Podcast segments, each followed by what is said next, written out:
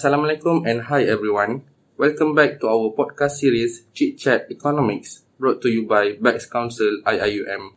For today's series, we are going to discuss on a very interesting topic which is hashtag Kerajaan Gagal Economic Perspective. For our podcast today, we will bring you our honorable guest YB Akmal Nasrullah bin Muhammad Nasir or we often know as YB Akmal Nasir.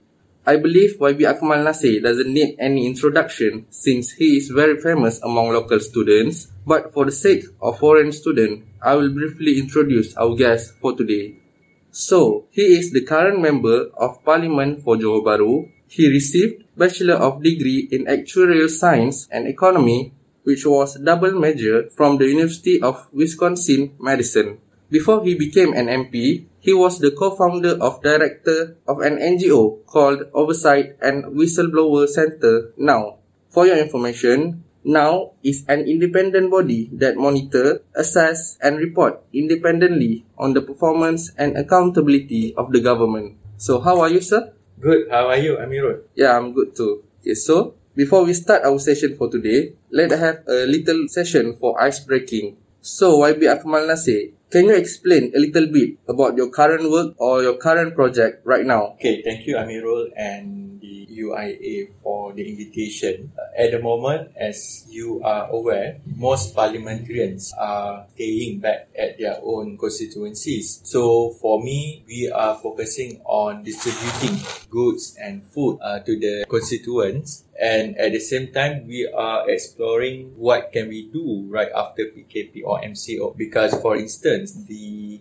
PKP itself affect a lot of people the way of their life uh, especially those who have to earn their living on their own. So we are venturing into a small project in helping these small traders through some apps so I think that will be the next project. At the moment we are focusing on food basket and hopefully parliament will be in session so that uh, a lot of other issues can be discussed openly. Okay, that's very interesting work and project done by you, YB. So, uh, next, if you are given three words to describe yourself, what is the most suitable three words? uh, quite tricky because I do not know how to sum it up into three words about me. But at least in that sense, the way I look at it, uh, somehow I can spend a lot of time on thinking, uh, which can be a good or a bad thing. Because the good part, you will explore all the risks and opportunities. But if you are overthinking, then you may miss the opportunity. So that can be number one. Uh, number two, this may not be the word, but I always be reminded by myself that it's the best way for you to be yourself.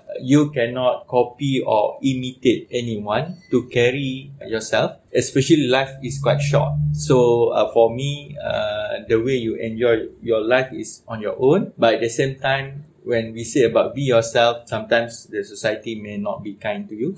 so that's the, the challenge. Yes, true. And uh, number three, I would say I think I'm a funny guy, although uh, it's not easy to show uh, to the public. But I guess I require some private life, private space because politics can be very tiresome, and your life should not be tied up hundred percent to politics. Life perspective should be bigger than about politics. Because for me, at the end of the day, you need to appreciate uh, people surrounding you. You need to appreciate the community that you live in. So uh, for me, that is something that we have to preserve, even though you are working in a public uh, space. Yeah, indeed. I think for those who are in the circle of YB, Akmal Nasir will know that he is quite funny. But maybe for, for the public, uh, YB Akmal Nasir is It's quite... not really, it's a joke. Actually, the point number three is a joke. That's the funny part.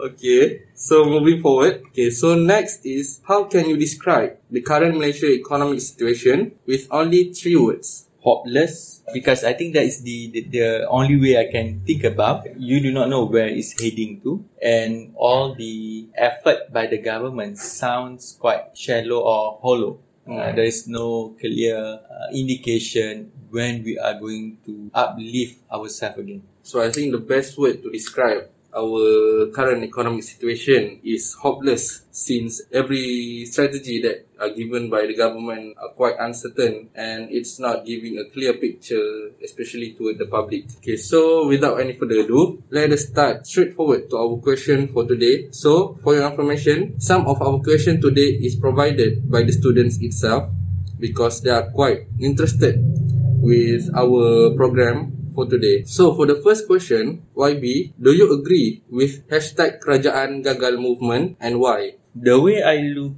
at this so-called movement, Kerajaan Gagal, the hashtag Kerajaan Gagal, it is no longer just about dissatisfaction or frustration towards the government. But it seems like it is an informed public opinion that happened on their own. It's not being instigated by any groups or maybe they would say this is the work of opposition. It is not. Uh, so in that sense, to preserve that movement, uh, I think it, you have to understand it is not a creation by politicians. It is actually from the public opinion at large. So it's not coordinated. Uh, you do not know where it's heading uh, because it's like the informed public opinion. But one thing I agree about the definition, the government is a failure government. So uh, for me, we have to look beyond the so-called that movement because, as I said, it is not being in charge by anyone. So you don't do not know where it's going to or is heading to. But it's quite clear uh, government has failed. Yes. So on that basis, I agree. 100%. Okay. So basically, uh, before this, I've heard from few politicians that deny uh, the hash, so-called hashtag Kerajaan Gagal since uh, they stated that if Kerajaan Gagal, then all the police work and all the health system will be collapsed. So I believe that this uh, politician have different picture on how the public want to state hashtag Kerajaan Gagal. So what is your opinion about that? Those who try to ridicule the movement or the term may try to implicate as Kerajaan Gagal as the whole government agencies who involve the civil servants and whatnot. But they have to understand when the anger, the public anger uh, towards the government means that towards the government leadership. You know that we are a democratic country. So uh, in 2018, we have seen uh, the possibility for a government to be changed. The civil servants or the civil service are still there, but we are able to actually change the leadership. And if you further, if you want to look into this so-called Kerajaan Gagal, the term itself keep changing. Uh, for example, if you look at the young crowd, especially on the Twitter, from Kerajaan Gagal, if I may say, forgive me for the word, from Kerajaan Gagal to become Kerajaan Bodoh.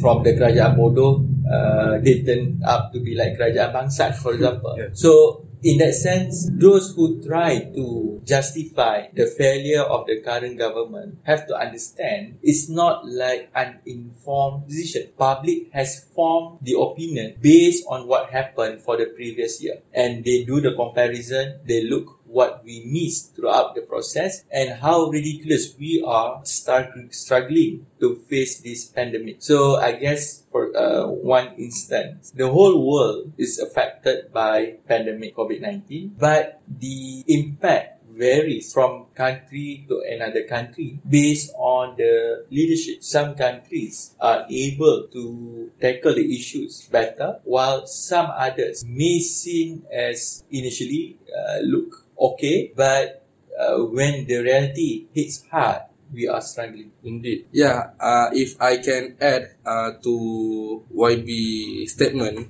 I believe that the failure or how our government managed to reach the rock bottom is not because it's not solely because COVID-19. If we seen before, we have reached zero cases before, so it's not uh, an excuse anymore. Plus, right now we have done so many implementation such as MCO, EMCO. So why the cases have not decreased yet? So I think the best and the most logical way to reason this failure is one of it is because of the government failure. Okay. So next question is YB, how would you rate the state of Malaysia right now economically? I would like to look from various angles. Number one, if you're talking about economy, usually people will describe about investors' confidence uh, because that will be the fundamental reason why someone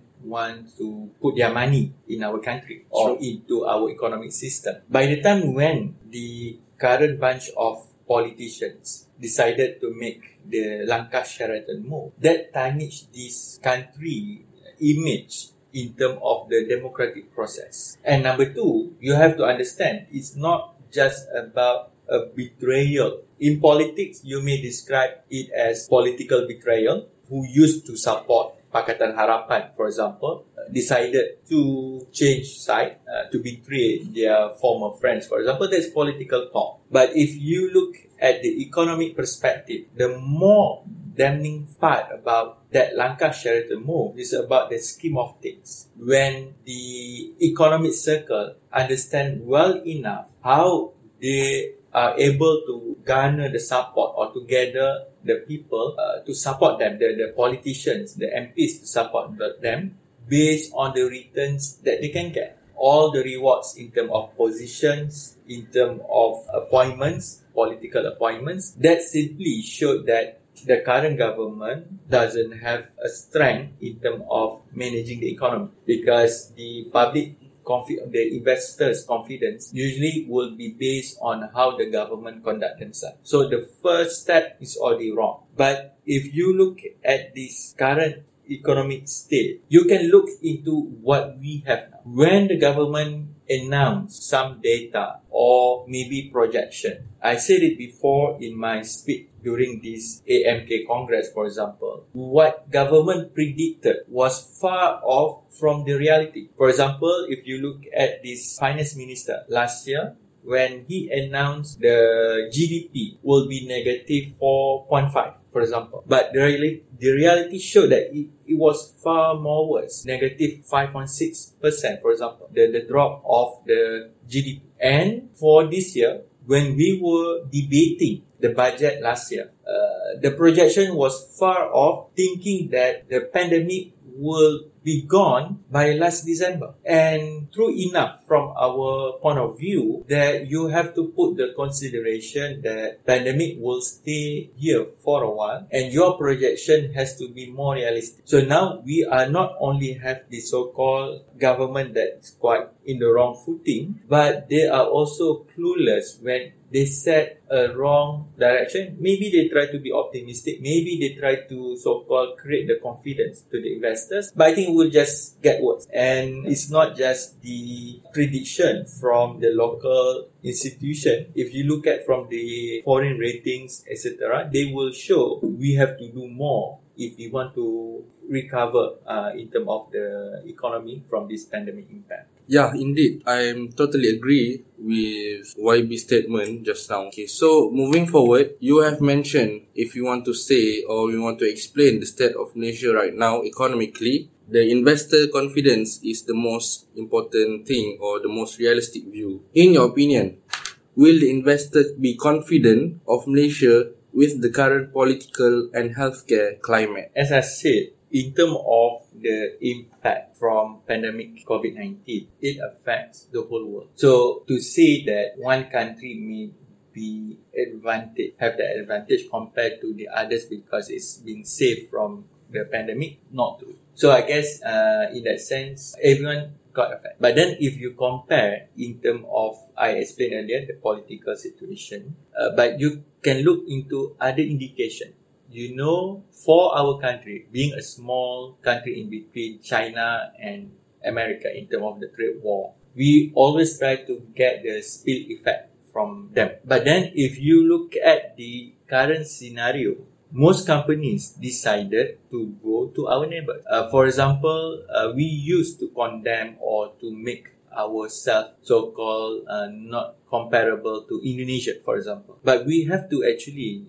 admit Indonesia at the moment managed to attract more good investment. For example, big companies like Amazon decided to go to Indonesia. Uh, if you say uh, pandemic uh, can be a reason why Malaysia is not being chosen. Indonesia has quite a large number in terms of COVID 19 cases as well. Yes. That is number one. So there is no other way to explain apart the investors' confidence towards the government. So I guess uh, that will uh, explain the current political scenario may not be helping us. And when you have a weak government or even who are not able to prove their numbers openly until today uh, there is no show of confidence or vote of confidence in parliament for example that may make them in a very difficult situation how do you want to uh, make a decision when you are being questioned on every single minute. And in terms of the healthcare, I think the pandemic has put a lot of strain to what we have. It may not be perfect before,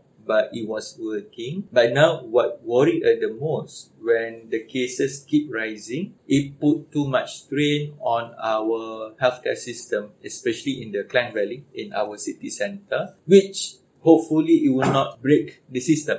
That will be the most traumatic experience that we do not want to go through if our system, our healthcare system breaks down. So for me, when the cases keep rising, although we do not know in terms of the real data, it's not enough just to look in terms of the positive numbers. But if we are not managing well, my, my worry once it breaks, it may require a lot of effort to rebuild. So uh, we have no choice but to try to sustain uh, the current healthcare system. But after pandemic, we have to actually look at the healthcare system. How do we want to make it sustainable? How do we want to make sure it will be able to serve our uh, citizens? Yeah, indeed.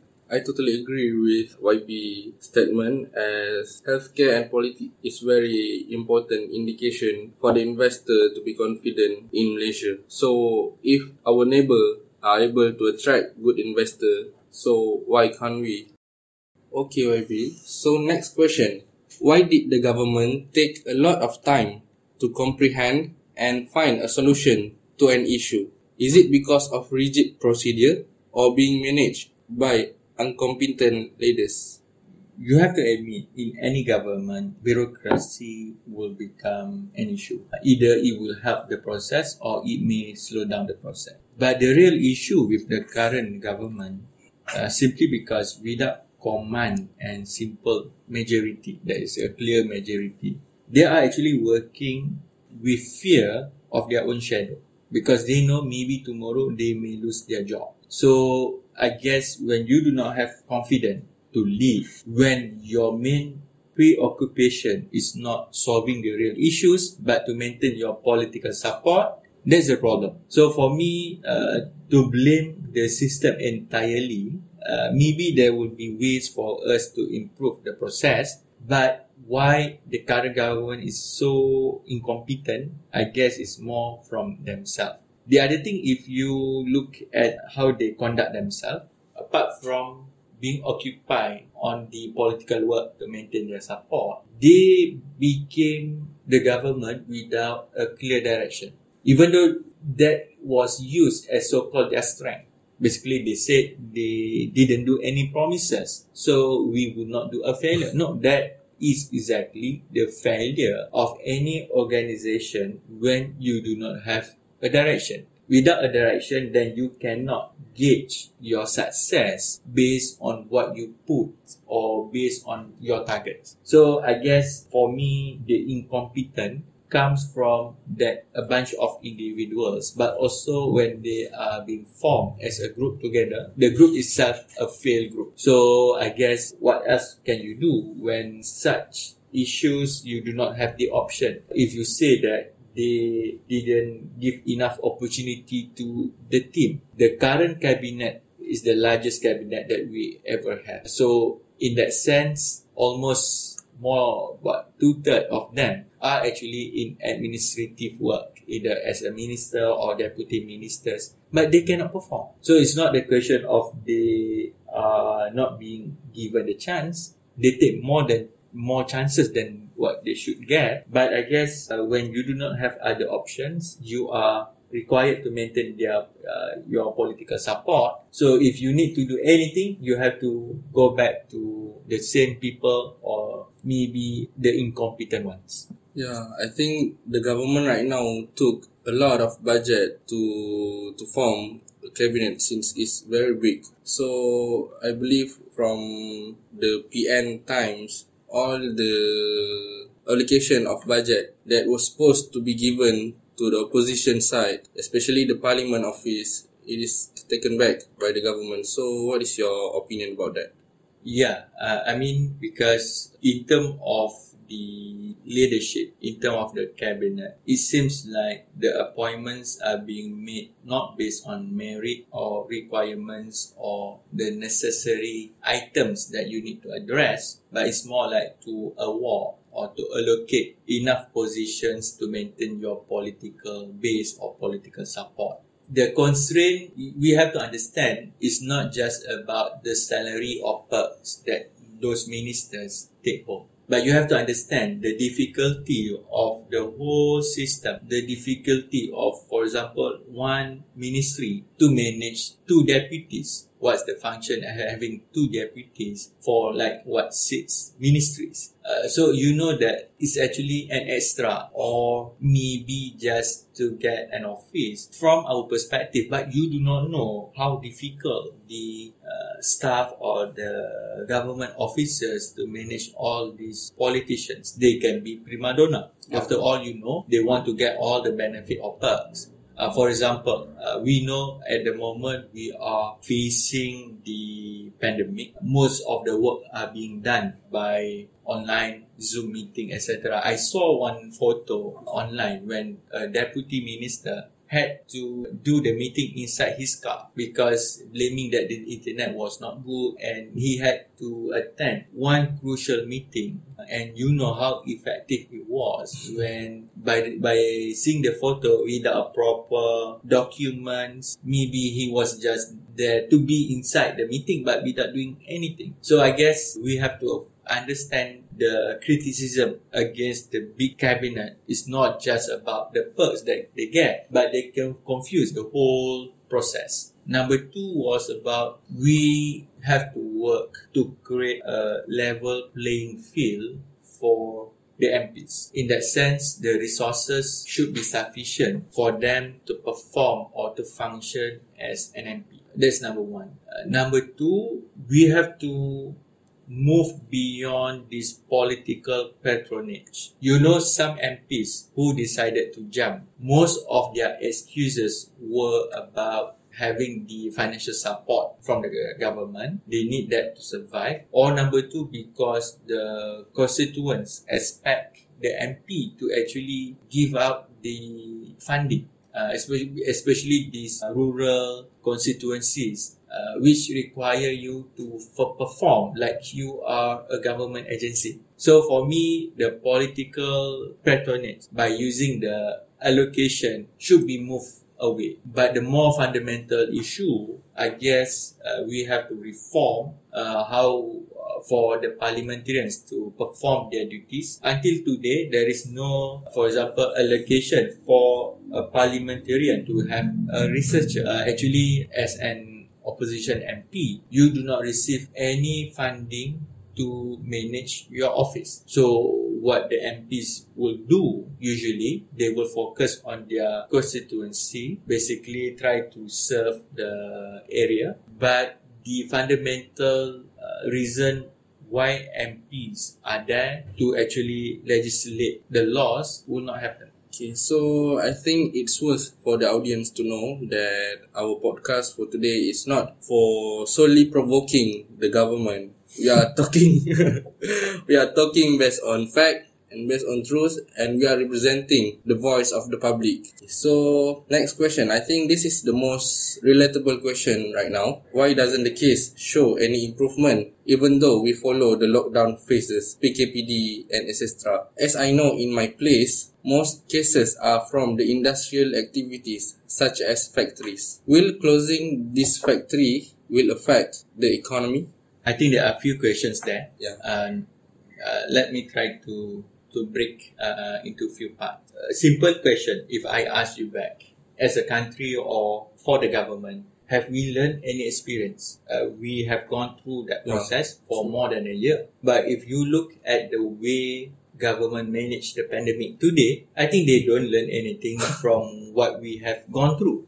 It's like The- newbie. Yeah, it's totally like newbie, uh, very clueless, and rakyats are suffering. That's number one. If you compare to that so-called okay, it used to work before PKP, PKPD, PKPP, all sort of things. Even COVID nineteen learn themselves. Yeah. They mutate.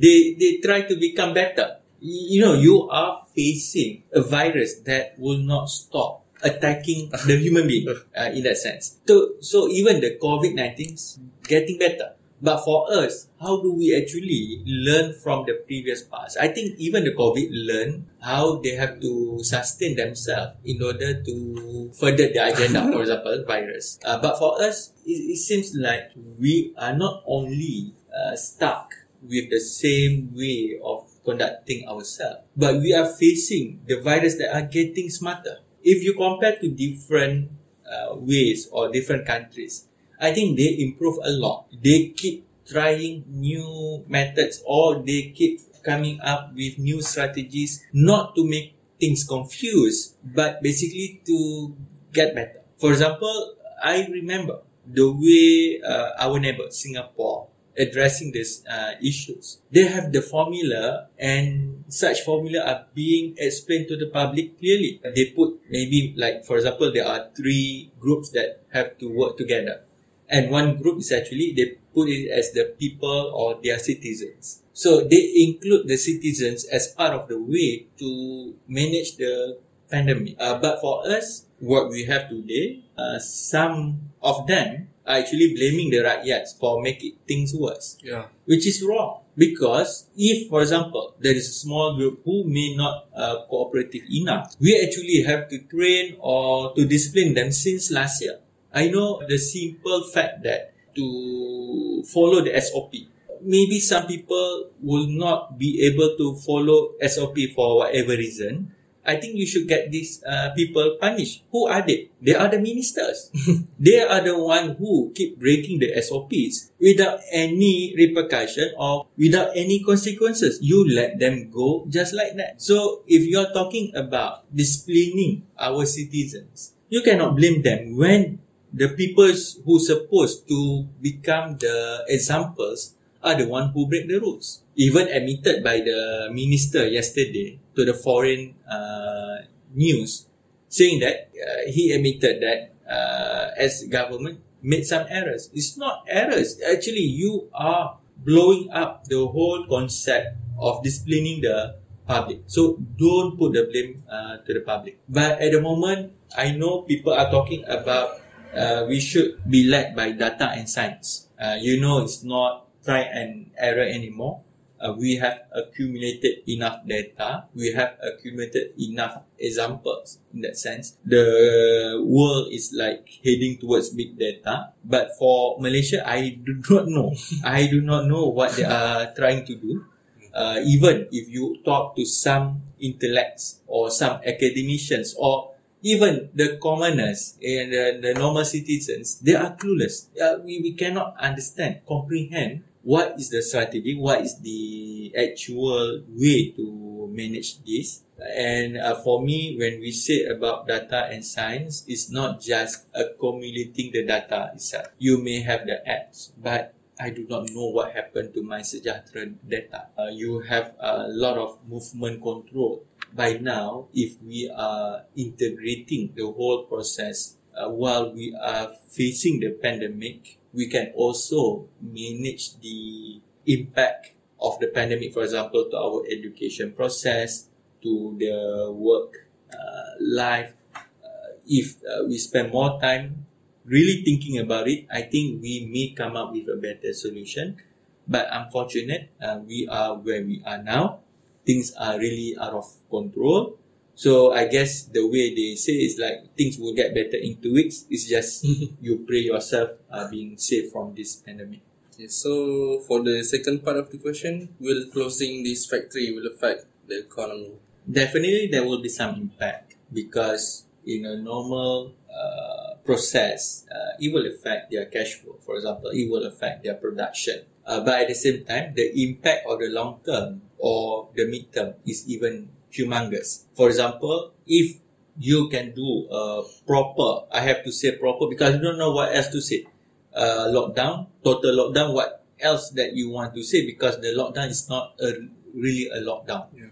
But if you really close the country for one month or three weeks, some people suggest two weeks, maybe three weeks, or even a month. I think we may recover right after that. But now, uh, when you put ourselves in a state of too many uncertainties, even if you have a factory at the moment that uh, that are being allowed to operate, you do not know either you will be shut down tomorrow or not because the cases are still high. Maybe your workforce will be uh, positive. So uh, for me, it's better to try to troubleshoot in a very harsh way, uh, but that will have a real impact rather than you put our country at the current state whereby you affect everyone, uh, only few or factory owners that uh, maybe because maybe they are essentials etc but uh, you have to look into the details. I think a lot of complaints about the factories are real. It's not just about sop in the workplace. You know the hostels uh, were an issue before last year when the, even the minister admitted uh, the living conditions there is too too bad uh, so for me we have to make a tough decisions.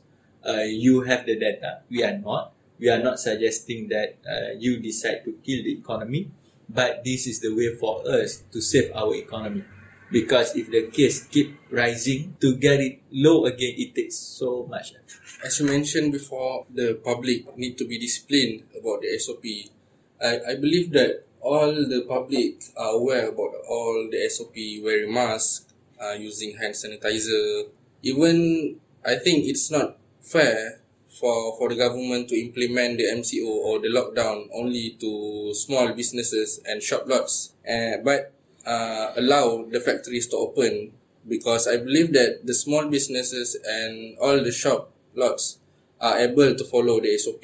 So why the factory, as we seen nowadays, where many clusters uh, come from the factory. So it's shown that the factory are not able to follow the SOP. So it's not fair for them to kill the small businesses but only allow the big business businesses to remain operate.